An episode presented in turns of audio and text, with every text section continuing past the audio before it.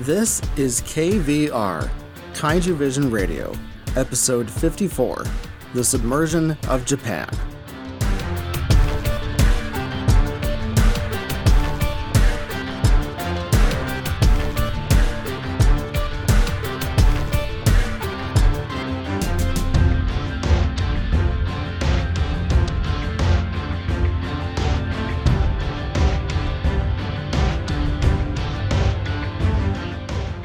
Kaiju and Tokusatsu fans, and welcome to Kaiju Vision Radio, a podcast about the appreciation of Kaiju and Tokusatsu movies and discovering their historical and cultural value. I'm Brian Scherschel. And I'm John LeMay. Yes, that's right, everyone. We've got John back for another episode. This is going to be great. We're so glad to have you on the show again. Like I said in my social media posts for the show, I was writing the episode for The Submersion of Japan before, during, and after Typhoon Hagibis passed through Japan. There's a typhoon at the very end of the story in Komatsu's book that finishes off what's left of Japan and all the islands sink. Hagibis caused rivers to flood and it spawned a tornado too. And then during the typhoon, in Chiba, which is the east side of Tokyo Bay, there was a 5.7 magnitude earthquake. Hagibis is the worst typhoon to hit Japan in decades. So while writing content for this episode for the show, Japan experienced a typhoon, floods, a tornado, and an earthquake. Kaiju Vision wishes the best to the people of Japan. We wish you a quick recovery. My heart goes out to the over 70 dead and over 200 injured. I wish the country of Japan a speedy recovery.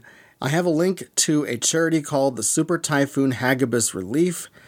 It is from an organization called Peace Winds Japan. The site is globalgiving.org, and the link is on kaijuvision.com and in the show notes in your podcasting software and on YouTube. In this episode, we will be covering the 1973 film The Submersion of Japan, or the literal Japanese title is Japan Sinks. After part one, I'll be talking with John about this incredible blockbuster tokusatsu masterpiece, its origins and background. And then I'll continue with the rest of the episode as usual. When I was researching for this movie, I thought to myself, is this actually what's going to happen to Japan if we fast forward millions of years? From what I can tell, no. Eventually, Japan will reverse course and start moving west again. And I'm talking tens and hundreds of millions of years into the future.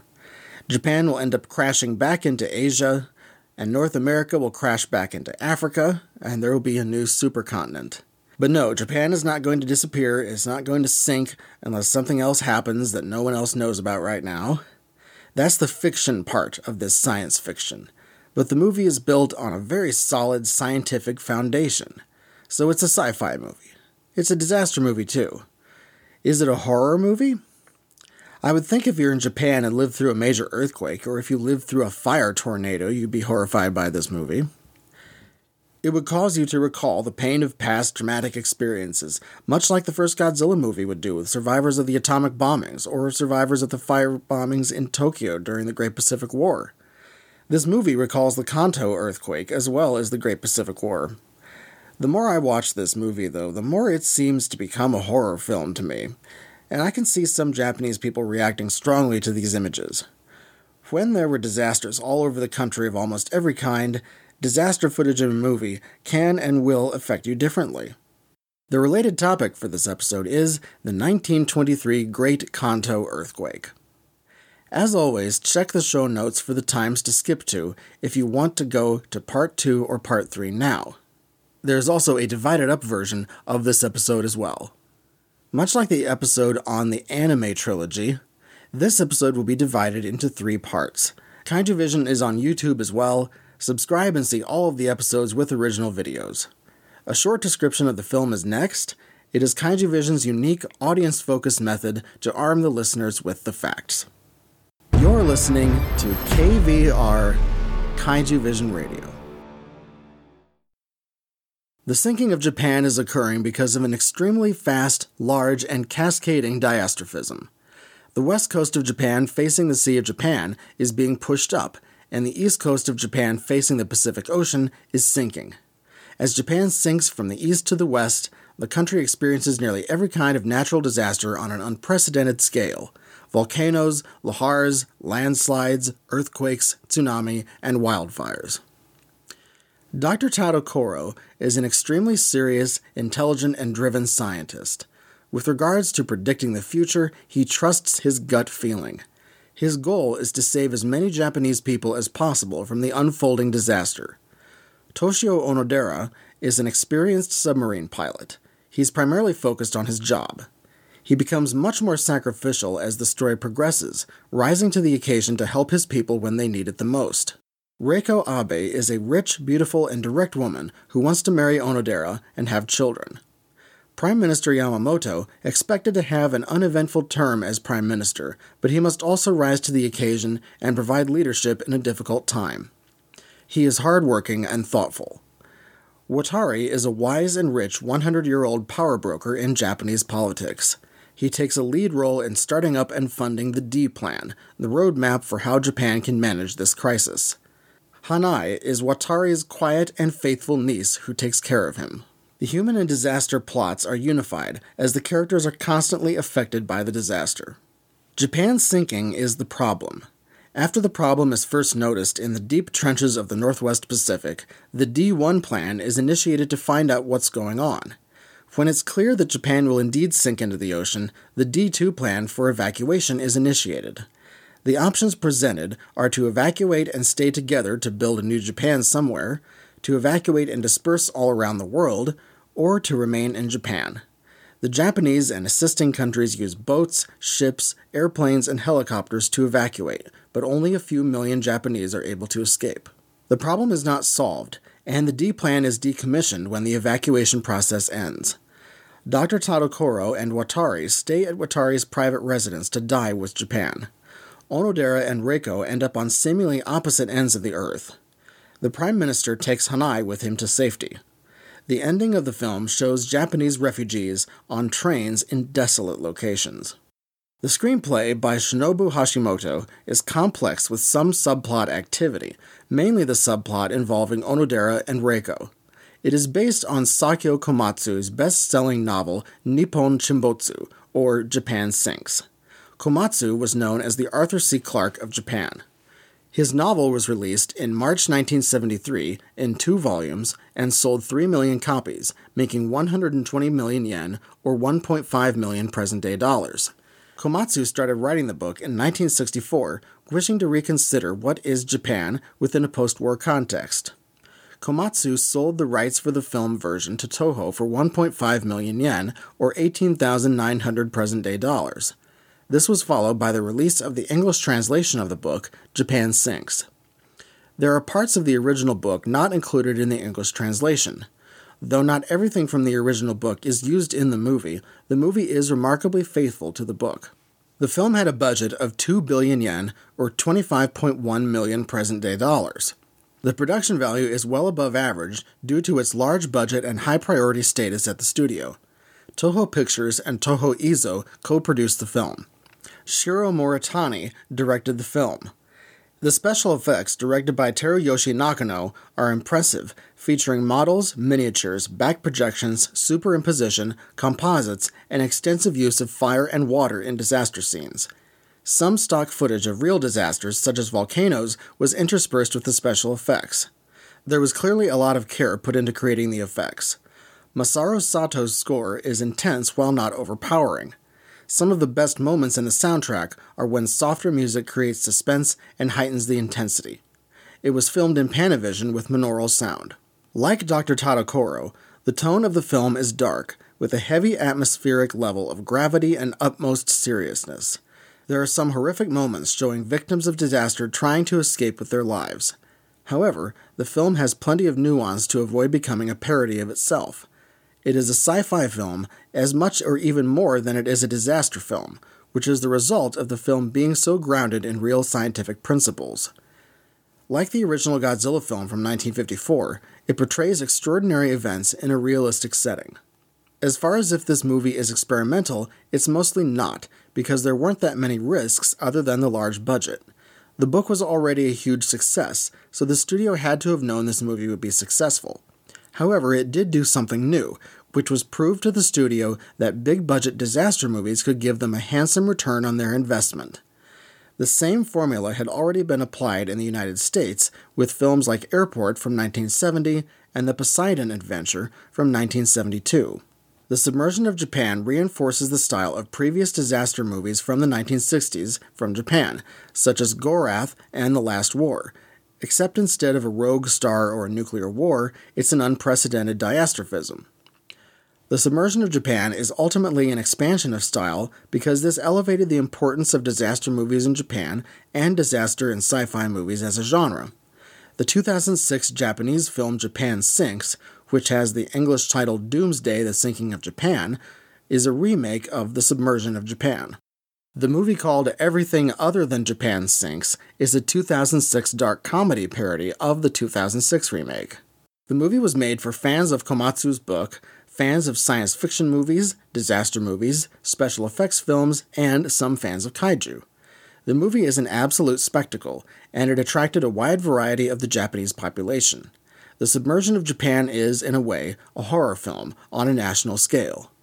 The story has a lot to say about the Japanese nation as a whole, which undoubtedly made people want to see it. The film was released on December 29, 1973, in Japan, and was a smash hit, it was the highest grossing Toho film of the 1970s.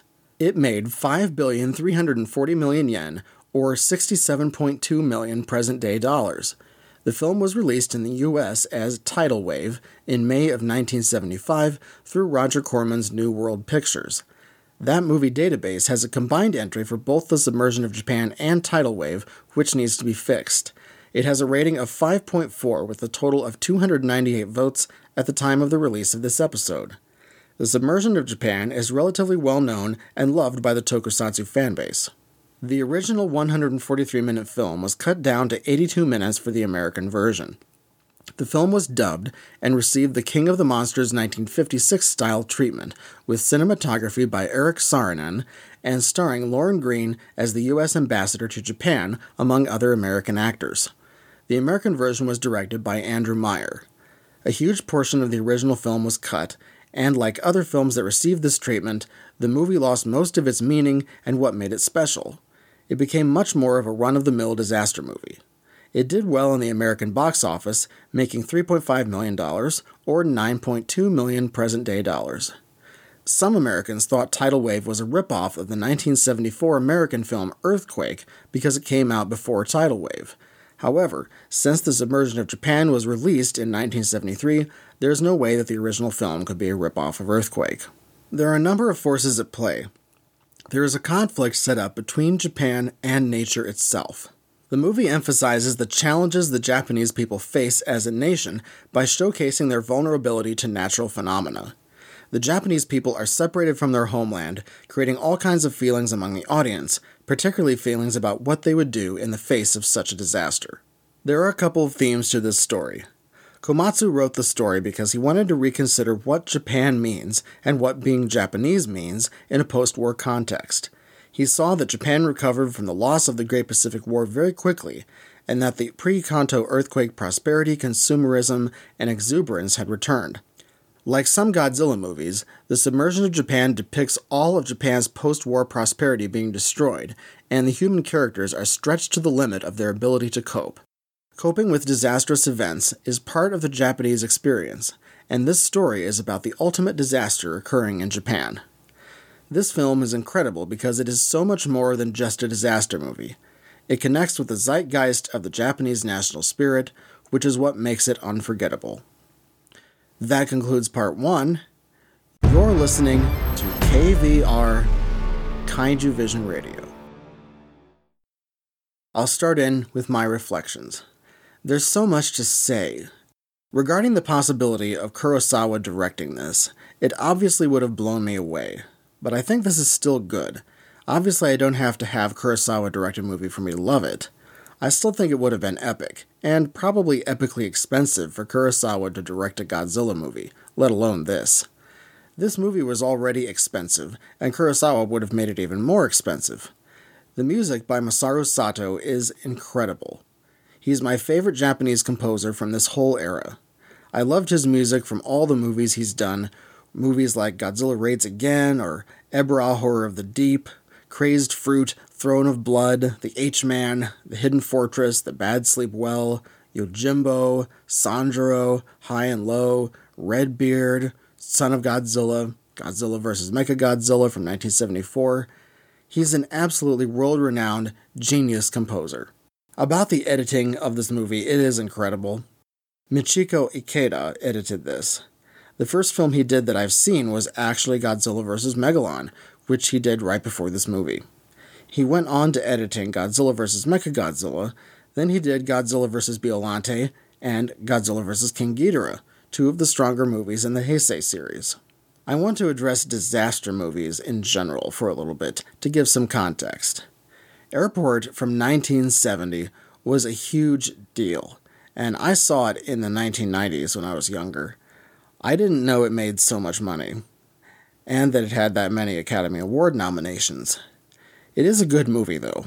I saw the sequels to Airport 75, Airport 77, and The Concorde, Airport 79. I had seen Airplane from 1980 before I saw any of these movies, and seeing the serious movies made me appreciate the parody much more. The sequels to Airplane and Airport aren't very good either way, they have that in common. I saw Earthquake from 1974, The Poseidon Adventure from 1972, and a few other disaster movies from the 1970s, which was the golden era of disaster movies. Earthquake has Lorne Greene in it, and he was in Tidal Wave too. It seems like disaster movies from the 1970s had to have George Kennedy in them. These airplane related movies don't apply to the submersion of Japan very much, but movies like Earthquake, Virus, and Meteor do.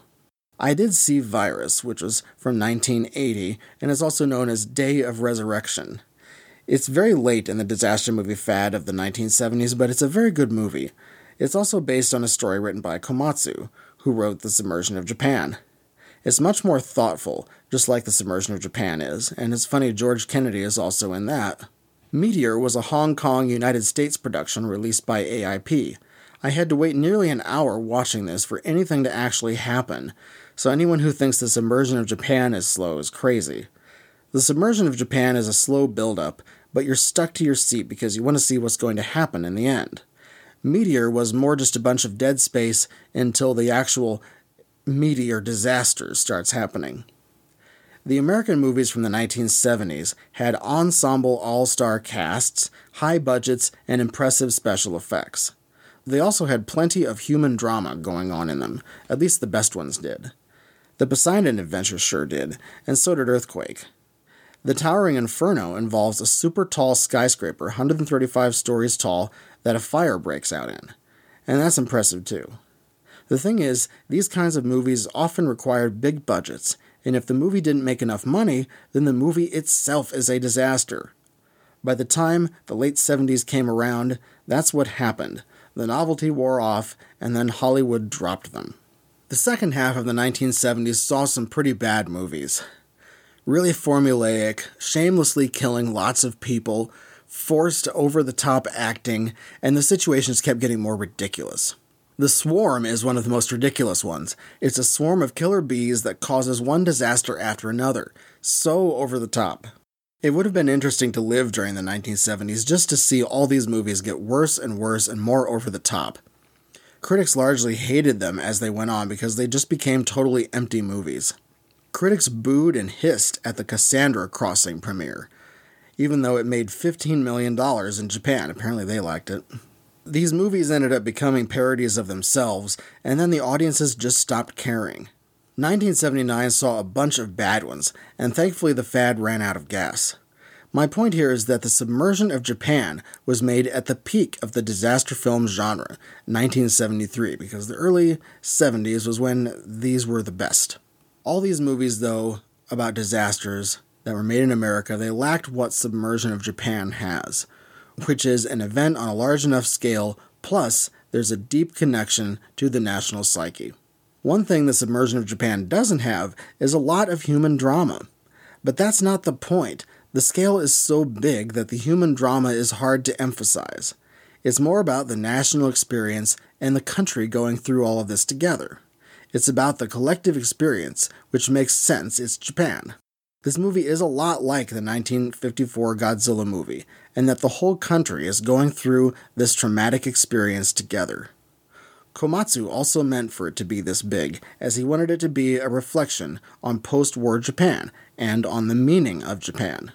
There is suspense in everything in these other American movies, but the submersion of Japan destroys an entire nation state. It's hard to top that, other than these worldwide apocalypse movies, which they are like a almost a subcategory of their own. There were disaster movies that destroy the whole world, but the movie isn't released worldwide and it isn't too, on too big of a scale. But the submersion of Japan has a lot of soul, albeit large scale soul, because it deals with such an important question what will happen to the Japanese people? This movie is original enough, too, and you don't feel like it's such a formulaic experience. Disaster movies are technically a subgenre of action movies, but is The Submersion of Japan an action movie? I don't know if I'd describe it that way. I don't I wouldn't describe it as a drama either. It's bigger than that. Sure there is action in it, but the special effects and the scope of the story are about so much more than that. And it means a lot more to me than many other disaster movies that I've ever seen. It's not just a disaster or an accident, it's a catastrophe. It's a crisis of existence. So that's why I address these other movies of this time period, is to draw distinctions and to say how special this film is, and how much it means to the Japanese, and how much it means to me. Now that I've done my general reflections on the genre some and on the movie, I'm going to talk with John some more about what makes this movie so interesting.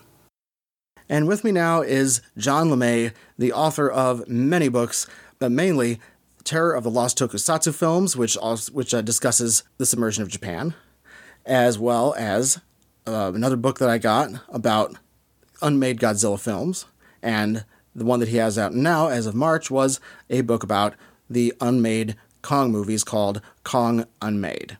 So, welcome, John. Welcome back to the show. Yeah, thanks for having me, Brian. I think last time I was on, we talked about Varan the Unbelievable. Was is that right? Yes, that was a great show. That was a good, good movie too, and it's more obscure, and that's a great, great one to have your help with because uh, uh, there are a lot of facts about it that are just kind of out there and nebulous, and this one is so well known in Japan, and I've seen this thing like a hundred times now, but I had to read your book, Terror of the Lost Tokusatsu Films, in order to learn something about the background of submersion of Japan. Which there's a this is a big movie. It made Toho history. It was a giant, big money money earning blockbuster, big huge movie. So I figured you would be good to have to give some background and sort of flesh out more about the story of this movie, which is uh, it's amazing. I, I this is such a big undertaking by Toho, and it's one of the reasons why I decided to do season two in the first place, just focusing on all of these Toho non Godzilla films and then not even the, some of the non kaiju special effects films like this. And also, this month will be Prophecies of Nostradamus, which I just absolutely love that too. So, I just wanted to first go over some of the background with Submersion of Japan. So uh, Sakyo Komatsu, the author of Submersion of Japan, has a, a really interesting history with Toho. Um, basically, Toho had bought the rights to two of his books in the past, and they didn't actually make them. I believe in 1964 they bought the rights to Komatsu's uh, sci-fi novel called Japanese Apache, which was like a post-apocalyptic Mad Max type storyline. And Toho thought about filming it, and they didn't. The next one was Toho actually bought the rights to adapt uh, his manga Espy um, in 1967. That one didn't get made either. And ironically enough, um, Submersion of Japan was their third attempt to make one of his films, and it was the one that they finally actually made. And what's even more ironic is when Submersion of Japan became a huge hit, that's why they made Espy in 1974. It was just because it was you know a Komatsu property they had the rights to. But I guess I'm kind of getting ahead of myself a little bit. Um, but again, to backtrack, he started Submersion of Japan in 1964, and I have a really great quote from Komatsu that he told Brett Homenick in a 2000 issue of G Fan. Komatsu says, I started to write uh, Japan Sinks in 1964, and it took nine years to complete.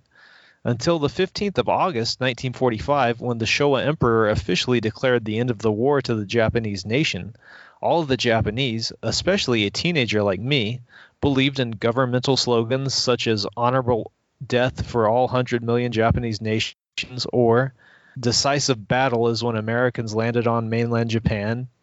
We all made up our mind for the coming death. However, once the war was over, Japanese overcame the consequence of defeat so easily, and by the 1960s, people were happy about the rapid economical growth of the country. When I saw those circumstances, I wanted to reconsider the meaning of what Japan is and what Japanese are. That is why I wrote Japan Sinks. Yeah, so this is a lot about the Japanese identity, what it means to be Japanese, and what the nation of Japan means. And that's a lot of what I'm going to be talking about in part two here about is about the the how meaningful this is because it's it's a big deal. This is not just a disaster movie. It is a disaster movie plus so many other things. Yeah, absolutely. And we'll talk about this later, but you know, Tidal Wave, the US version of Japan Sinks, cuts out um, over an hour's worth of footage dealing with the more Japanese aspects of the film. But again, we'll cover that later. Um, an interesting fact that a lot of people may not know is that uh, Daiei, before Toho, were the ones who wanted to adapt this novel into a film. Um, it was kind of hackneyed how they went about it. I believe it was 1971 before they went bankrupt. Uh, they wanted to do kind of a disaster movie about the Kanto earthquake. But then they heard that Komatsu was working on this novel about all of Japan sinking, and they thought, well, we want to do a movie on this. And before they even secured the rights from Komatsu, they had announced it for production in 1971, along with Gamera versus Two Headed Monster W.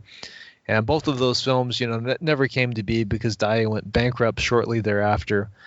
Now, when Submersion of Japan was actually published on March 20th, 1973 by Kodansha.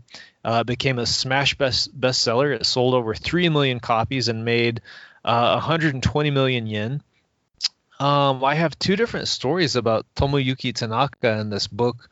One is that Tanaka optioned it for film before it actually came out, but a different account I read said that he bought it the day of its release, read it in one day, and he excitedly called Komatsu that evening to ask ask him about the film rights. And Komatsu has a really interesting quote on that. I'm going to read it. So Komatsu, uh, he reminisced about this later to a, a website called Science Fiction Studies, and he said, I felt so obligated that in 1973, when we were discussing a film version of Japan Sinks, I gave Toho the movie rights with almost no conditions. I think they paid 1.5 million yen. Yeah, and that's not very much. No, it's not, especially for such a big hit. Mm hmm. Yeah, I remember reading the book a couple of years ago. I got it, and I also read it in one night. I could not put it down. It was just amazing to read. There was so much, and I and I can totally tell how this was a big hit in Japan. That I've no doubt in my mind that it was such a popular phenomenon. What I, I think it says something. See, I saw the movie first, and usually if I see the movie, I won't go to the trouble to read the book. But I, I actually love this film so much, I wanted to actually read the book that inspired it. And there are quite a few differences, which we'll we'll cover here in a bit. Um, to return just to like the production, um, it was actually well, it came out as the New Year's blockbuster in December of 1973, but initially they were actually eyeing it for March of 1974, and that would have been kind of ironic because then Submersion of Japan would have come out the same year as the famous 1974 earthquake movie. So it's really a good move on Toho's part that they've released it in 1973 so people can look at those years and connect the dots that no, Submersion of Japan was not inspired by Earthquake. Um, it actually came out before it. Um, Toho, they put a lot of thought into it. There were four different script drafts written, and they also had a lot of consultation by geophysicists. Um, and seismic engineers, oceanographers, all sorts of Japanese experts, and even uh, the special effects director, Teruyoshi Nakano, he joked that he became a quote unquote expert on earthquakes, and he said that he had read more than 70 books on earthquakes to prep for the film. Oh my gosh, it's a lot. Yeah. So to talk about some of the uh, the differences between the book and the movie, um, you know, as with anything, it's basically faithful to the book. You know, it follows that same outline. Basically, all you miss is just um, a few extra scenes or some characters that got cut out. So one of our first big differences in the book and the movie was uh, they had a very significant scene early in the book that had our main, our main character Onodera. Uh, he witnesses the volcanic eruption that mysteriously sinks the island. You know, because in the film, what sets off uh, the plot is this island mysteriously sinks under the ocean, and oddly enough, we don't see that in the film. It's only spoken of, but um, in the early script drafts, we were supposed to actually see the island sink, and for whatever reason, they cut it out. But um, that was one of the the bigger scenes cut, you know, from the movie that was in the book. Um, they also Onodera and the other investigators were supposed to talk to some Japanese and Polynesian fishermen who who were actually on the island when it sunk and made it off before it did the movie, you know, has to condense the action, so there are only two trips down below in the Wadatsumi sub- submarine, but in the book there are three trips down below. And what I think is funny is in the book there's kind of a quasi kaiju uh, because they see a 100 foot long stingray. Um, so I would guess Toho took that out for either budgetary reasons or maybe they didn't want to confuse people into thinking this was one of their monster movies and they took that out. That's what I would probably assume. Okay, now here's the biggest difference between the book and the movie. It cuts out uh, a minor character who is actually very important. So, big plot in the movie is that Onodera is getting into an arranged marriage with a woman named Riko, and this is all through Onodera's boss Yoshimura. He sets him up with Riko Abe. Um, now, before they go to Riko's house in the book, they have a, a scene where Yoshimura and Onodera go to a club and at the club is a hostess named Mako. And uh, she and Onodera kind of have a little flirtatious relationship, and um, it's kind of Komatsu's way of showing us, you know, that she's important and we need to remember this character. And uh, anyways, after talking to Mako and uh, Onodera leaves the club with Yosh- uh, Yoshimura, and he takes him to Riko's house, and they meet and they connect pretty well. And you know, as in the film, Onodera and Riko have sort of a, they have a romance, but it is an arranged marriage, which is a very Japanese concept uh, compared to what Americans would be used to in the 1970s. You know, that was right. more of an outdated concept. So yeah, and that was something that's definitely taken out of tidal wave, but we will talk about that later. Um, but what I'm getting at, I'm trying to I'm trying to just inform people who haven't read the book how different the ending is. So again, I was talking about this hostess named Mako and at the end of the book, uh, Onodera, you know, as in the film, he he's he's lost track of Riko. He doesn't know where she is. And um, you know, of course, this is in the days before cell phones when it was easy to keep in touch. You know, he's totally lost track of his fiance, and um, he's he's doing his part to rescue every Japanese citizen that he possibly can. And he rescues these hikers in the Alps, and one of them turns out to be Mako. And one of our one of the last times we see Onodera in the book is he's he's caught up in this accident in the Alps and kind of lose track of him for a while. And then Komatsu has this epilogue in the book, and it's like supposed to be a surprise twist ending. Now the film ends um, with Onodera and Riko in these trains on opposite sides of the world. We don't know where they are. We just know that Onodera's on a train and Riko's on a train, but they're not on the same train. Right. Um, now the the book definitely has a surprise ending because we Onodera wakes up, he thinks he's on a ship and he's got a woman there, and he refers to the woman as his wife. And you know, you you're thinking, oh, he finally found Riko, but he didn't. Um, Onodera has, for some reason, married Mako, the hostess, and he's on a train with her somewhere, and he doesn't know where Riko is, and that's how the novel ends. So yeah, I remember very different now. from the film. Yeah, mm-hmm. very different. But yeah, the, I I was rather shocked at how faithful the book is, though, or the movie is to the book. Mostly beat for beat, a lot of things from the book.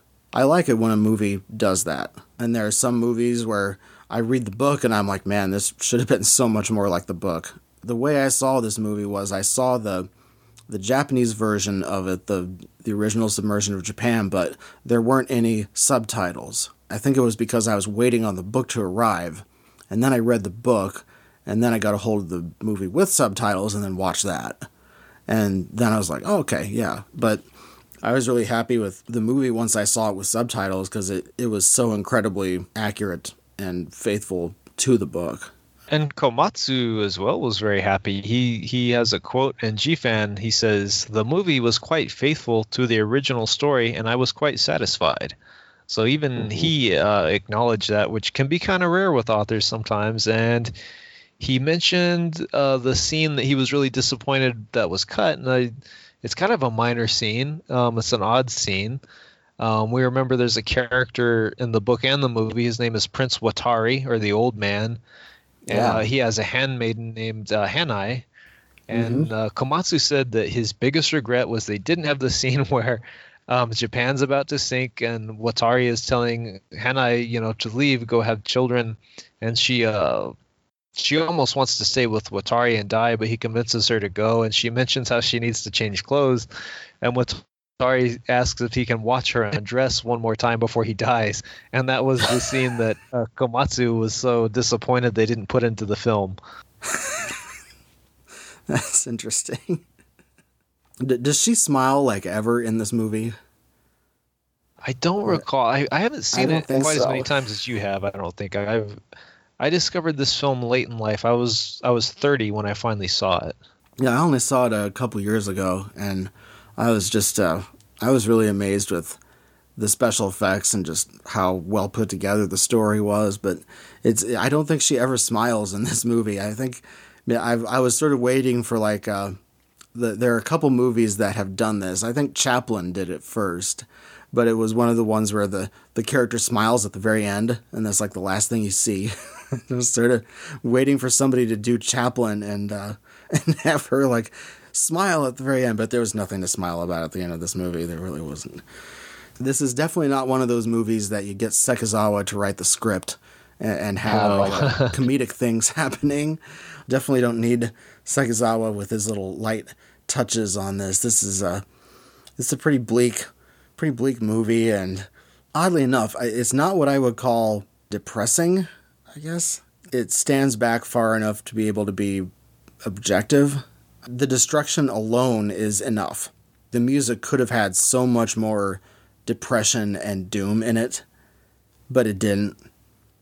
And I I really love the soundtrack by Sato. It, he composed some really good music for this it could have been a lot thicker, and, and the depression in the movie and the book could have been a lot thicker too. I didn't read it. I don't know if you've I don't know if you've read it either, but the the book World War Z. No. Uh-uh.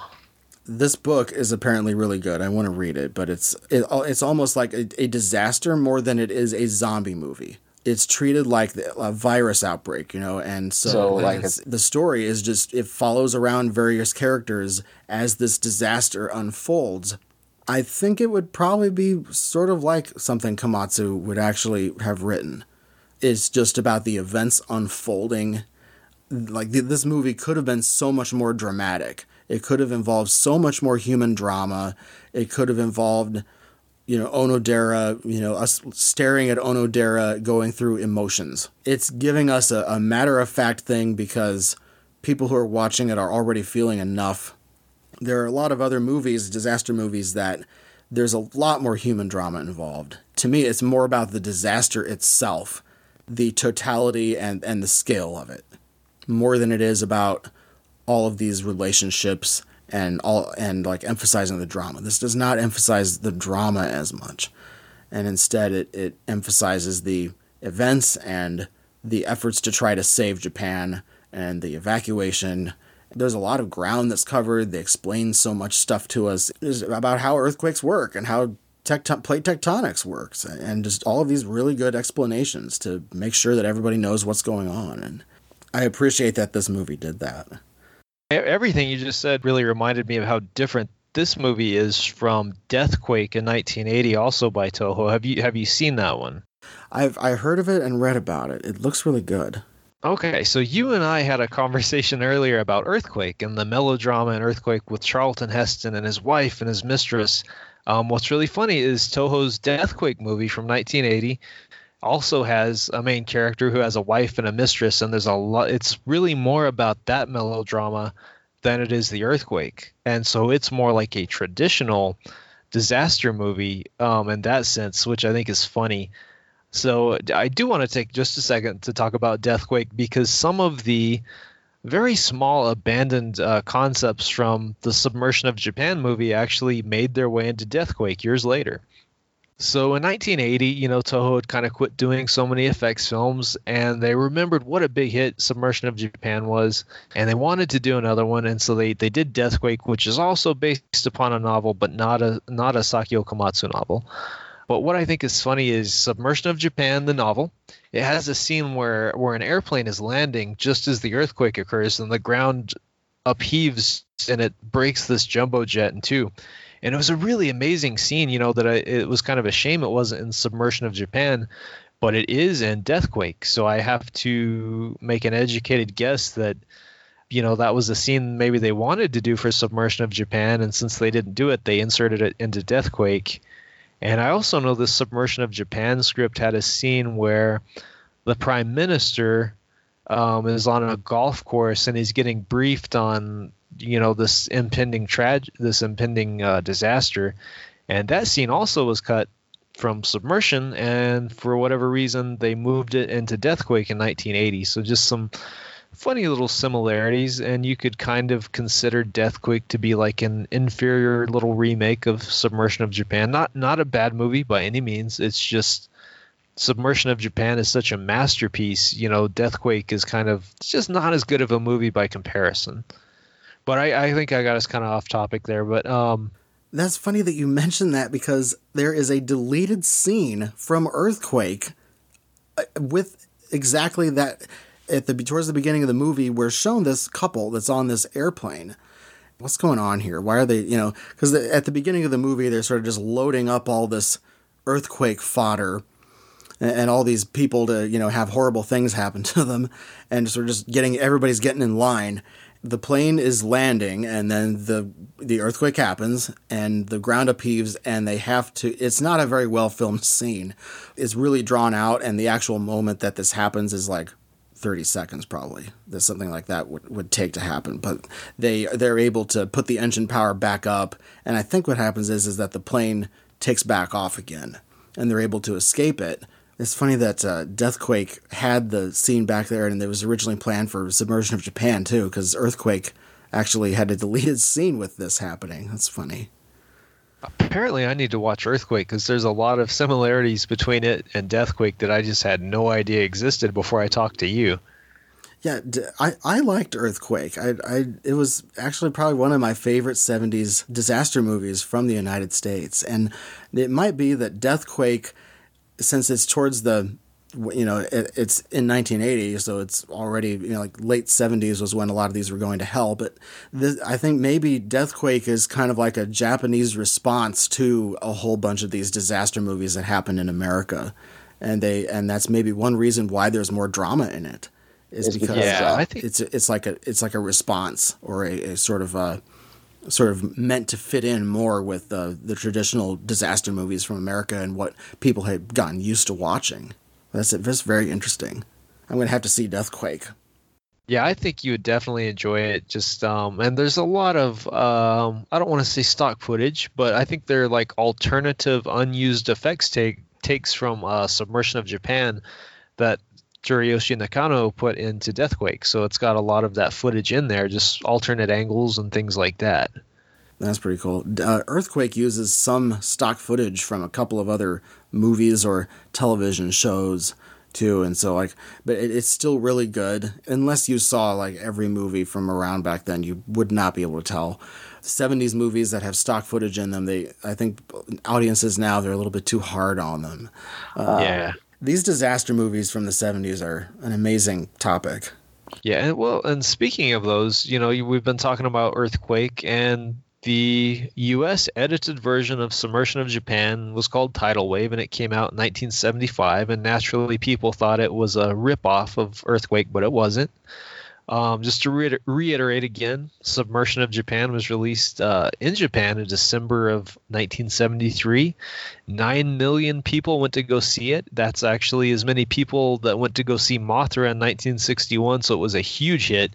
Yeah, their highest grossing film of the 1970s, I believe. Their highest grossing film, if adjusted for inflation, until Godzilla vs. Mothra in 1992. So it's just, it's a huge movie. It's just Western fans don't really know as much about it because it didn't have Godzilla or any monsters in it. But to talk about the the unfortunate Americanization of that film, which really eliminates um, the more you know Japanese aspects of the film. Um, it was picked up by Roger Corman's New World Pictures uh, in 1974. You know, he had seen what a big hit Earthquake was, and he saw somewhere, you know, the Japanese cut, Submersion of Japan, and he decided, well, let's buy that, and then let's make it more appealing to Westerners.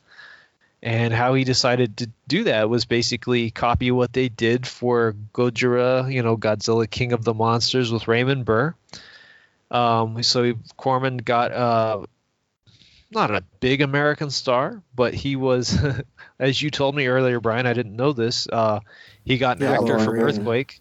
Yeah, Lorne Greene. Yeah, and that's probably maybe one reason why they thought that that this was a a bad you know remake or whatever of Earthquake from Japan is because Lorne Greene was in both of these things. He was in Earthquake too.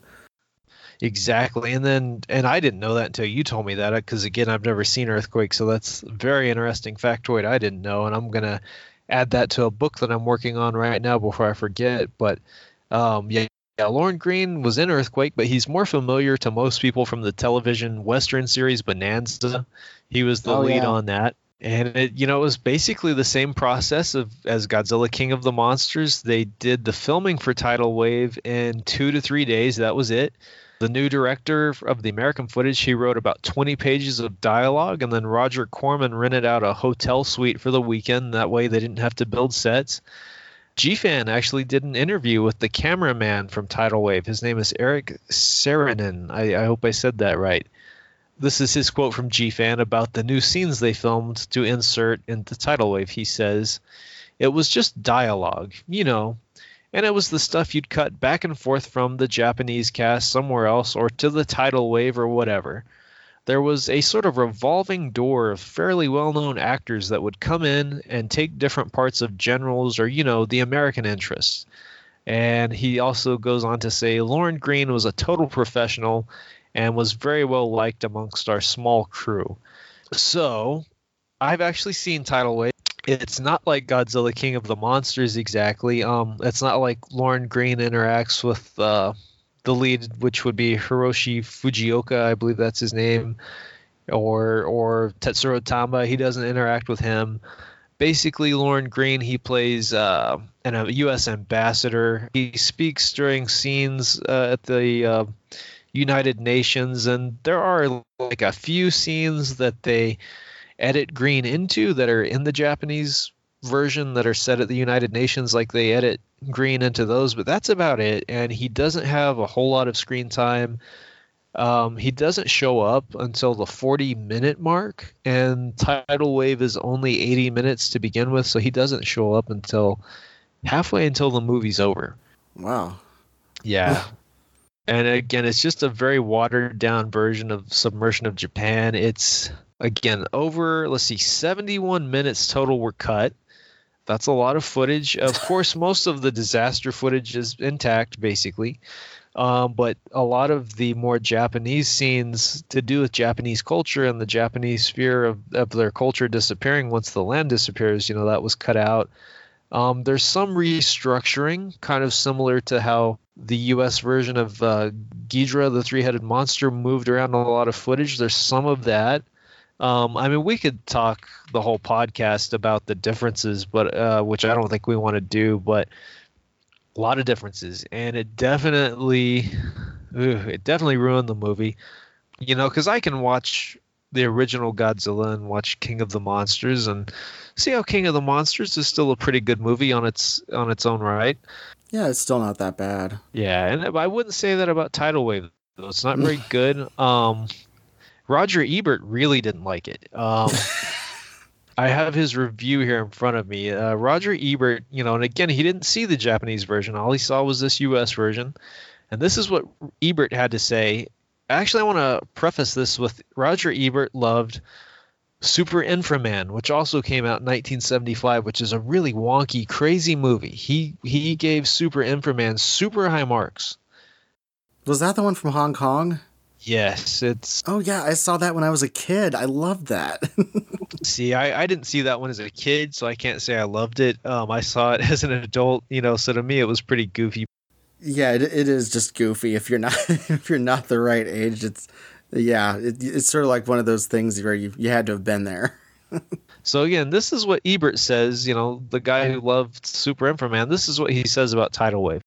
Bad movies are getting really awful these days. It seems like only yesterday we were savoring bombs like The Vengeance of She and Godzilla vs. the Smog Monster. Movies so terrible they achieved a sort of greatness. I was hoping Tidal Wave would be a movie like that. When publicity photographs arrived in the mail a few weeks ago, I was heartened by the sight of the staples holding together the cardboard skyscrapers. I just want to interject and say I do not think they look like cardboard skyscrapers. I never saw any staples. I think Ebert's just no. being overly cruel here. Yeah. Um, the miniatures are great, so I think he that's a really unfair swipe at it. Um, anyways, though, Ebert's acting like he was excited by this fact, and I'll continue his little review here. He says, "Here was a movie with a real lack of promise. It even looked like a good bet to outflank King Kong versus Godzilla." But Tidal Wave let me down. It is purely and simply a wretched failure, a feeble attempt to paste together inept special effects filmed in Japan, and Lorne Greene filmed in America to his everlasting regret, I'll bet. And he ends his review by stating the movie never ends, but if you wait long enough, it gets to a point where it's over. So I, I oh, really oh, wonder what Ebert would have thought if he saw the actual original cut, which you know really is a very good film. Well, that is it's, it is kind of like what American remakes of Japanese movies like this are like it, it, takes out the meaning. A lot of the meaning of the original Godzilla got taken out for King of the Monsters, and a lot of the meaning from uh, Return of Godzilla got taken out for Godzilla '85. Uh, getting back to the the guy that did the cinematography for uh, Tidal Wave, uh, Eric Saarinen, he is the son of Eero Saarinen. Eero Saarinen was the Finnish American architect who designed the Washington Dulles Airport, the TWA Flight Center in New York City. He also designed the Gateway Arch. He's a very well known architect. And I, I find it amazing that uh, Eric Saarinen actually did Tidal Wave. But uh, Eric Saarinen is a he was a cinematographer, and uh, he's he's still alive now. But uh, he he has uh, done the cinematography for quite a few movies, but yeah, he that's uh, that's Eero Saarinen's son. I, I do want to see it sometime, just to be able to say that I did, and and it's pretty short too compared to a Submersion of Japan. So uh, I do, I do want to get get through that sometime. Uh, some of the other kind of needless things I did, or ah, needless things that they did in the editing process, you know, they have the character of Dr. Tadokoro. For some reason, they renamed him Mr. Tanaka. Onodera became Onoda. And they do change, in addition to cutting out a lot of scenes, they change the dialogue. I think it's kind of funny, again, this difference between Japanese arranged marriages and how people in the United States would see that. I know they have a scene where Onodera in the Japanese version, he straight up tells Riko over the phone, he's like, I don't know if I'm in love with you, but I think it, it may not be too bad to spend the rest of my life with you. And that like thrills her, you know, to her, that's high romance. But I think they knew that for American audiences, they'd be like, wait, what? Did he just say that to her? And so, like, they redub it to become much more romantic and passionate and things like that. One of the really great scenes in the Japanese version is the final scene between Tetsuro Tamba's prime minister and Dr. Tadokoro. And Tadokoro gives this wonderful kind of eulogy to Japan as it's sinking, and of course they cut that out of Tidal Wave. It's not in there. Really summarized the film, and it something about Submersion of Japan is I wouldn't say it has like the traditional climax you would expect. You know, it, the big special effects set pieces are kind of already over by the time that we get to the end of the film. So to me, Tadokoro's eulogy is kind of like the closing remark. To summarize the whole film and to cut that out is really awful. And then the other bad thing that Tidal Wave does is the title, because it's not really about a tidal wave, it's about an earthquake. They just couldn't call yeah. it earthquake. Yeah. Yeah, that's so yeah, that's really bad. there is a title. See, and this this gives you a false expectation as well because there is a tsunami scene towards the end of the movie, but the tsunami scene really isn't anywhere near as fantastic as the uh, the Tokyo earthquake scene. Right. You know, so I mean, it gives the audience a false expectation for a tidal wave movie when it really isn't that. In the Terror of the Lost Tokusatsu films, you mentioned how Akira Kurosawa was almost the director for this, or at least was being considered. I think that would have been utterly amazing because I'm a huge Kurosawa fan. But if if he had been associated with this production, it probably would have been even more expensive than it already was. It also it would have been amazing though to see what he could have done with a a movie like this. Absolutely. The guy that plays the prime minister in this movie, he is in he's in both of the movies on Kaiju Vision this month because he's in Submersion of Japan and he's also in the Prophecies of Nostradamus in a very uh, very prominent role. So okay, we we had a private conversation earlier joking about Charlton Heston being like the king of the U.S. disaster movies. Well, yeah, yeah so Tetsuro Tamba, yeah, he, I mean, he was basically the Charlton Heston of the Japanese disaster movies. Um, if that name sounds familiar to, to Westerners, probably where you saw him was You Only Live Twice, the James Bond film where he played uh, Tiger Tanaka. So he uh, he was a pretty big star, but after Submersion of Japan, he became the go-to disaster star, not just for Toho, because Tamba was also in Toei's uh, disaster movie Bullet Train, um, which I, I would like to see one day, but I haven't. I feel like this is a good opportunity to really talk about how Submersion of Japan kind of changed the landscape for the good and the bad as far as Godzilla movies go. Because I'll go out on a limb here and say we probably have a lot of Godzilla fans listening. So, uh, 1973, I believe it was Toho's 40th anniversary year. 1973 was a big anniversary year for them, and they had certain productions earmarked as special anniversary productions, and one of them was uh, Horror of the Wolf, which was also adapted from a novel.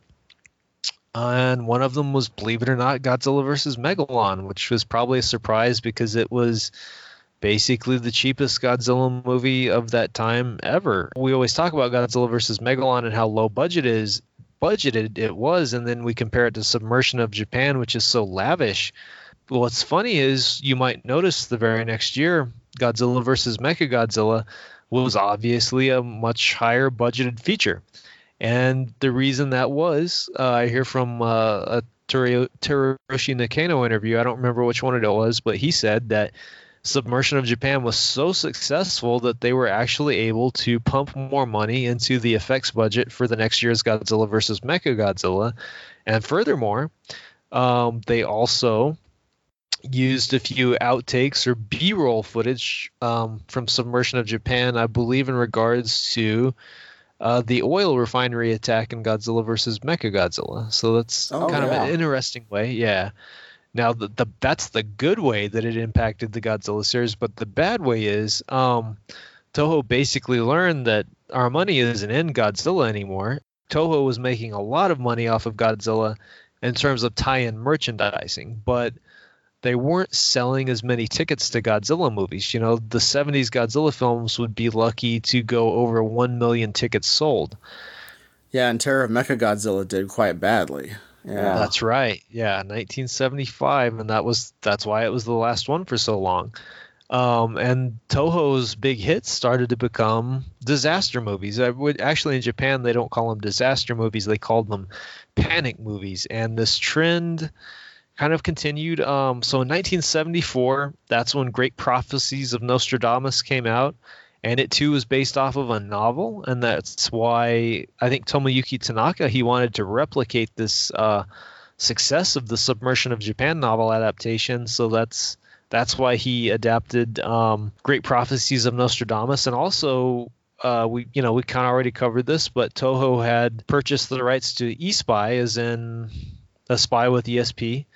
Um, that was by Komatsu from the 1960s, and they suddenly remembered, oh, we have this other Komatsu movie. Why don't we just make it? Because his name is a hot commodity right now. Yeah, I really want to see that. I I endorse it. I think it's very good. Uh, Japanese version, as always, much better than the uh, U.S. cut. But um, Toho's Panic movie thing, it actually kind of petered out by 1975. They produced a film called uh, Tokyo Bay in Flames, also by a novel. I don't know if it was a hit or not. All I know is for some reason Toho quit doing Godzilla movies in 1975, and they also quit doing their disaster movies until 1980s Deathquake movie. So I don't know what their deal was, but I do know Sakyo Komatsu, you know, he, he was one of those, uh, you get one hit movie from his ideas and then you get like three or four movies that weren't a hit. Um, that doesn't include Espy. Espy was a big hit. But Komatsu's other sci-fi movies, or uh, they weren't really big hits. Um, his other his other ones were actually very expensive flops. Uh, in 1980, there was Day of Resurrection, or Virus as it's known here in the West, a highly budgeted film. It was a flop. They had Komatsu's Sayonara Jupiter, also a, a box office bomb. And finally, in 1987, his last sci fi film adaptation, uh, Tokyo Blackout, about an alien cloud that comes over Tokyo. If I'm not mistaken, that also wasn't really a very big hit.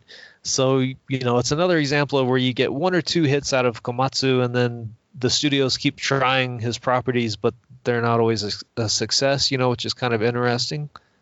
Right. Yeah, and uh, the season finale, season two finale for Kaiju Vision will be a uh, Sayonara Jupiter. And uh, yeah, I, I've read uh, some about this movie already, and it is it was a pretty big flop. Yeah, and oh, just as a, as an aside, uh, per our, our conversation earlier, there is a cut of Sayonara Jupiter without the dolphin, and it's it was the TV cut. They actually removed all those silly scenes with the dolphin, and it's it's tonally a little more consistent. Oh, I imagine that would uh, even it out a bit. Yeah, yeah. makes sense. I think the last thing we can do is the TV series. That's right. Yeah, something I forgot to mention too. In addition to these other Komatsu film adaptations, there was also a Submersion of Japan TV series which I've never seen. I would like to. I don't believe it's supposed to be in continuity with the film. I think it's like a TV adaptation of the book, so it's not supposed. It's not like like Marvel's Agents of Shield and the Avengers movies. It's it's two different continuities, just the same property. Yeah, and I think the the finale of the TV series was actually the the Tokyo earthquake, and so it, but it, in in the movie it was actually in the middle of the movie. So yeah, it's pretty different. And then uh, Komatsu didn't even see it for a while, and then when he did, he said it wasn't very good. Yeah, that's what I that's what he's told science fiction studies. I don't know if that's true or not, but that's what he said. So I, I would think if I wrote a book and it got adapted into a TV series, I would find the time to watch it, but who knows? Yeah, I think you would. There is that sort of phenomenon of when like a when an author writes a book that's really successful and then it gets made into a, a, movie and then the the author watches the movie and then he's like oh this is terrible don't watch yeah. it it's terrible it's it's it's not faithful to my vision of the movie don't uh, I've seen that replayed so many that scenario redone so many different times yeah and one other last aside we can take before before you move on to talking about the film's themes is there was almost a sequel. You know, in Japan oh, yeah. it was called yeah, Sinking of Japan continuation, but it was actually even reported uh, in the U.S. in Famous Monsters of Filmland. They called it After Japan Sinks, and uh, I don't really see how you do a sequel to a movie like that when Japan has already sunk. And what are you going to do next? But yes, they talked about doing a sequel for about five years, I think. I want to say some of the trouble Toho had with filming Nessie with Hammer kind of sunk some of their other projects. Um, the other problem with the Japan Sink sequel was Komatsu couldn't really come up with a concept, but he did in the 2000s. He finally wrote a sequel. And it's, uh, I don't think it's the sequel they would have made back in the 1970s because Komatsu's sequel, it's very futuristic. Japan constructs these huge floating islands and creates a new version of the Japanese islands, which to me tonally doesn't fit with that film that we saw from 1973. So I really don't think that would have been the plot of the sequel had it actually been made. But there is a sequel. Um, it hasn't been translated into English yet, but it is out there. So definitely doesn't seem uh, like it would be a very interesting continuation tonally I think the only things I've heard about it is as far as like the stuff people really want to see, which is the disaster scenes, is that I believe the volcanoes would start erupting elsewhere in the world like they did in Japan and there's like the threat of a new ice age or something. And then the other big focus of uh, the sequel at the time was how are the uh, the Japanese people being assimilated into these foreign countries and how are they losing their culture and this and that. Yeah and that would be kind of depressing like that like it, and it wouldn't have very much disaster stuff in it. Like it that's probably what i would assume a, a, sequel would do is actually just continue the the events from the first movie. And it, it would essentially just be that. It would be them struggling with assimilation and contacting each other again and, and getting back together. But that's really just that doesn't make for a very compelling story really unless you have something else going on if, if you have volcanoes start popping up in nevada and arizona where they all moved to you know like they just Like, but that, yeah. doesn't, that doesn't make any sense either. You know, like you can't. It's not like you can have the disasters just follow them. See that that reminds me of the sequels to the bad romantic movies where you can't think of what to do for the sequel other than you break up the couple so they can get back together again. Like, okay, the Japanese move. Here's another disaster to follow them. I I think it was better there was no sequel. Yeah, yeah. Well, this has been a really interesting talk, and uh, I've really enjoyed having you on. And this has been this has been good because this is such a huge movie, and it's one of the reasons why I decided to do Toho Tokusatsu movies to begin with for this season. I just absolutely love this movie, and thank you for giving everybody a lot more background on this that I either didn't know or couldn't have provided, and and uh, it's it was great to give more of the story about this movie and.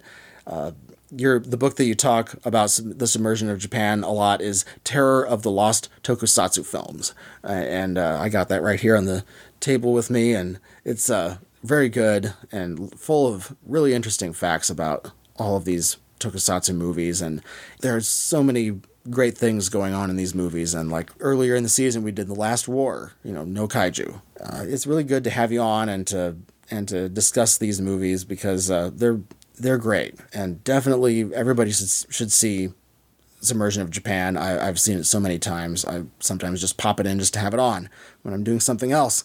So it's been great. And your newest book that is out this year is Kong Unmade: The Lost Films of Skull Island.